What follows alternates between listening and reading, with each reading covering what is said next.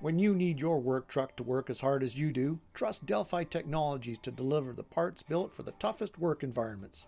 From construction sites to long distance hauling, go with the aftermarket supplier known for its 100 plus years of OE heritage and expertise. Go to DelphiAftermarket.com today.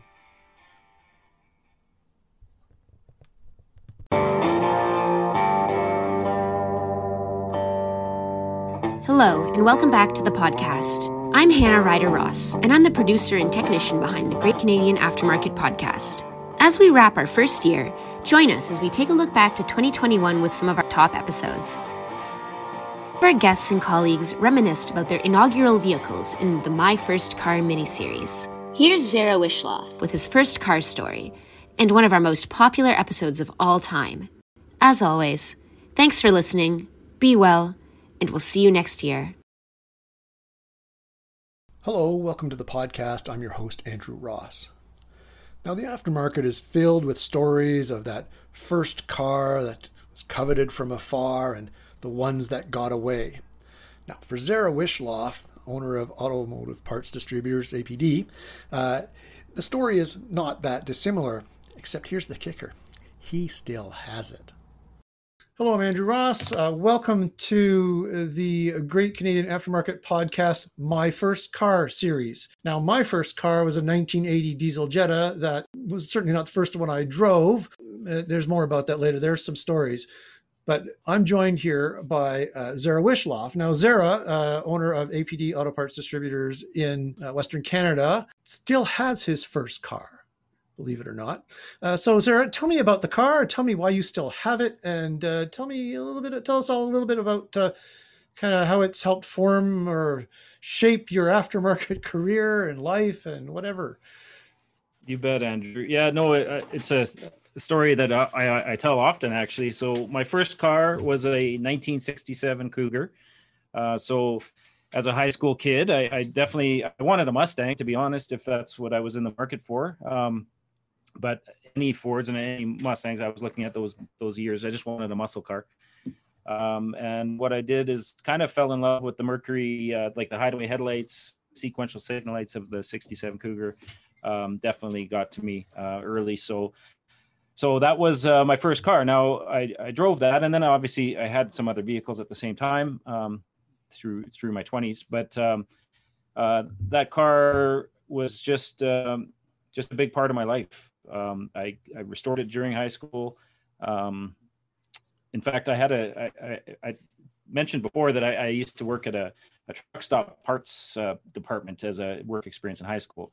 Um, and they liked what I had going on. So as I was working uh, warehouse jobs and stuff, I used to work for them part time for extra money. It was like I basically had three jobs for a while, uh, and I made a deal with these guys that uh, at the time I wanted we sold stereo equipment and there was some really high end stuff mm-hmm. and uh, I wanted to put a stereo into this Cougar so I basically um, had a deal with them where I put uh, you know and this is the early 90s and I put uh, probably a thousand dollar stereo into this car at cost back then uh, so I had 10 speakers all hidden everything oh, wow. looked uh, stock and sub boxes and amps and all kinds of crazy stuff and uh, anyway, I did that. They they allowed me to to do that up front, and I worked for them for free for a year to, to basically to, to, pay it off. So it, it, was a kind of a win win situation for for us. But uh, so that was uh, that was my car. Um, the fortunate thing for me is I ran into so many people that had that story of oh i wish i never sold my first car i wish i never sold my first car like you know so I, I heard that enough times that i I try to listen to people lots to to not make mistakes. Uh, it helps me.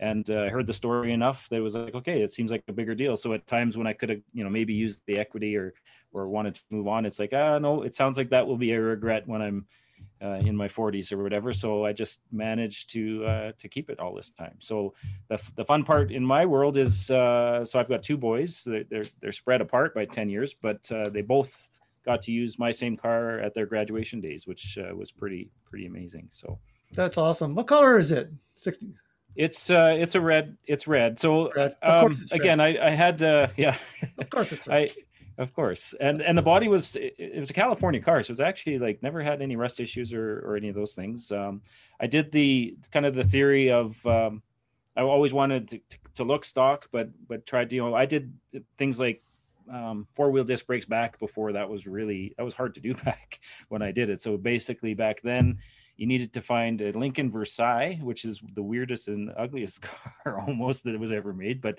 uh, it had a Ford nine inch uh, rear end that had disc brakes on it, and you could it would actually bolt right up to the uh, the frame of either Mustangs or Cougars, and uh, and uh, so I did like modifications like that that you would never know. Um, basically, the car looked looked like it was stock, but uh, I was adding the performance. And through the years, a couple times I you know did the threw some money at it uh, to to make it fresh again or make it fun.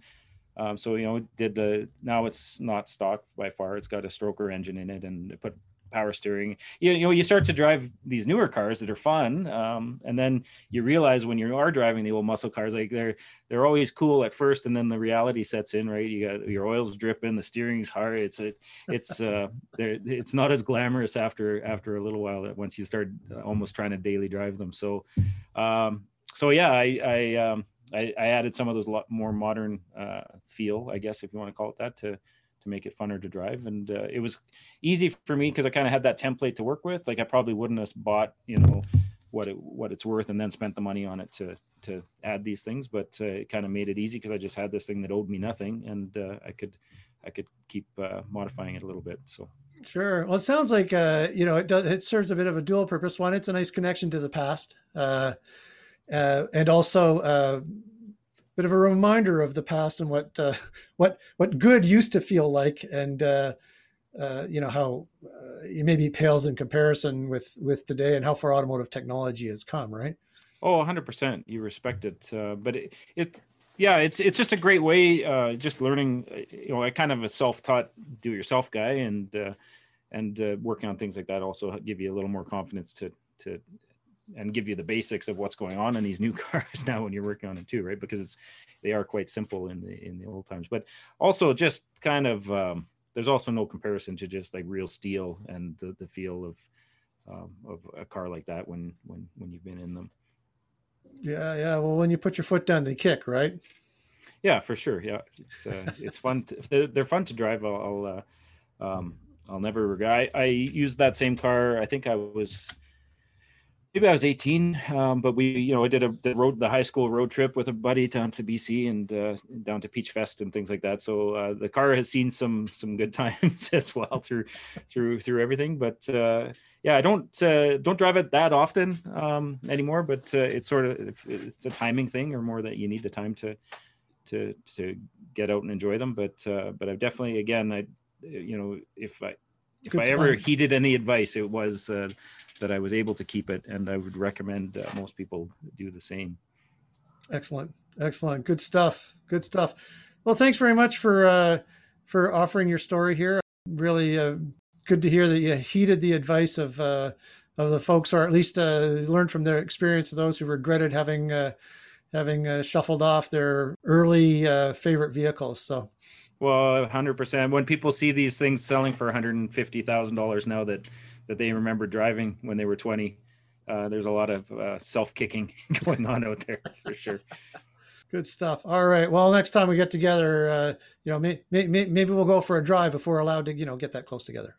yeah, you'll have to you'll have to do this uh, a la Jerry Seinfeld, and we'll do yeah, exactly. first car drives. Exactly, exactly. Well, you know what? Down the road, we'll, we'll see. All right. Thanks, everybody. Uh, that's Zara Wishloff's first car, and uh, join us next time. We'll uh, maybe have some other interesting surprises and uh, recollections.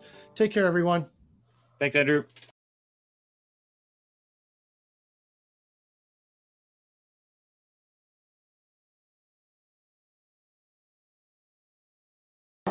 You're listening to the Great Canadian Aftermarket Podcast, brought to you by the publishers of Indie Garage and Jobber Nation.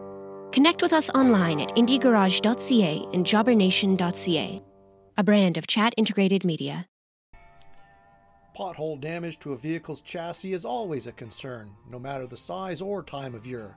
If the worst does happen, you can count on Delphi Technologies steering and suspension parts to get your customers back on the road again.